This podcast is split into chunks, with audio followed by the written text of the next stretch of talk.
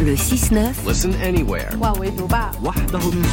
Sur France Inter. Géopolitique avec vous, Gallagher Fenwick. Bonjour Gallagher. Bonjour. Ce matin, vous évoquez les suites de l'enterrement du principal opposant à Vladimir Poutine. La taille de la foule qui défile depuis vendredi a surpris tout le monde, y compris le Kremlin à moins de 20 km de la place Rouge, au centre de Moscou, des milliers d'anonymes sont venus rendre un dernier hommage à l'opposant numéro un. Rien de tout cela n'aurait été possible sans l'acharnement d'une femme. Pendant des jours, dans des vidéos, elle s'est adressée directement à Vladimir Poutine pour lui demander que ses droits soient respectés.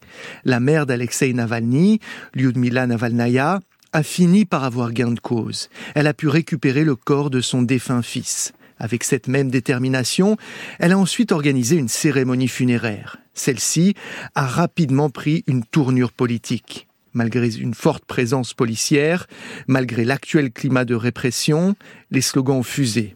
Poutine assassin ou encore non à la guerre.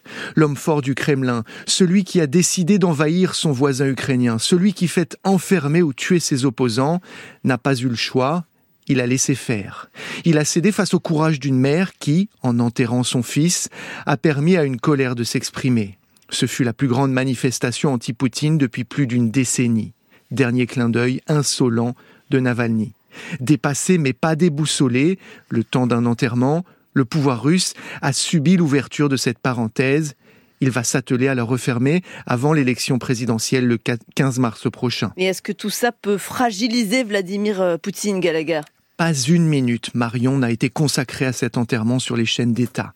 Il en faudra bien plus pour ébranler le président russe. Pour le moment, il survit à toutes les adversités, proches et lointaines.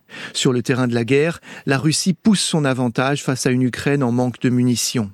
Kiev a tardé à préparer ses lignes de défense. À présent, les soldats ukrainiens font ce que leurs ennemis russes faisaient il y a près d'un an, en amont de la contre-offensive, il creuse et s'enterre.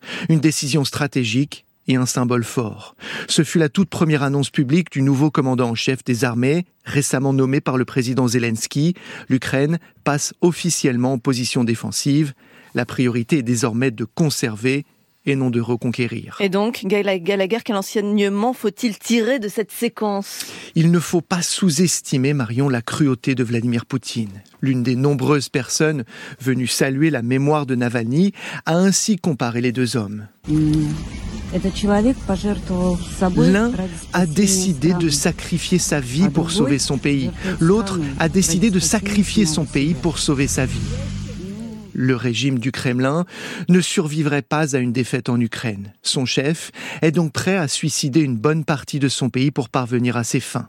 Depuis vendredi, le monde a pu voir que des milliers de personnes en Russie l'ont compris. Pendant quelques heures, elles ont osé élever la voix.